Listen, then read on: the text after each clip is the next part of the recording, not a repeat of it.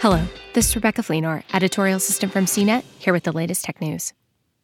U.S. President Donald Trump has tweeted that negotiations over a second stimulus bill have ended until after the November 3rd presidential election. Trump, who is currently undergoing various medical treatments for COVID 19 after testing positive last week, said Tuesday he has rejected House Speaker Nancy Pelosi's request for $2.4 trillion.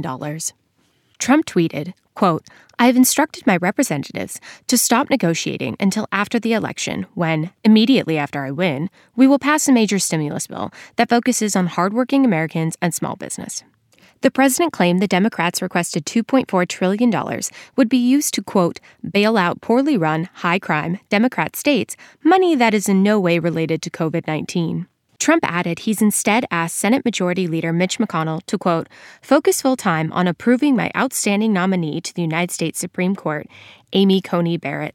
While Trump's tweets stated the stock market is at record levels, the Dow dropped almost 400 points following his announcement of the stimulus talks breaking down. The president's announcement comes despite a pro stimulus tweet from three days ago, while he was hospitalized at Walter Reed National Military Medical Center.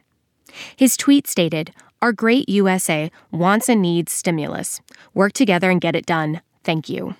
The first stimulus payment, sent out in March, was for up to $1,200 per adult, but a second stimulus check could be larger or smaller depending on whether your financial circumstances have changed or if the qualifications for dependents are broadened.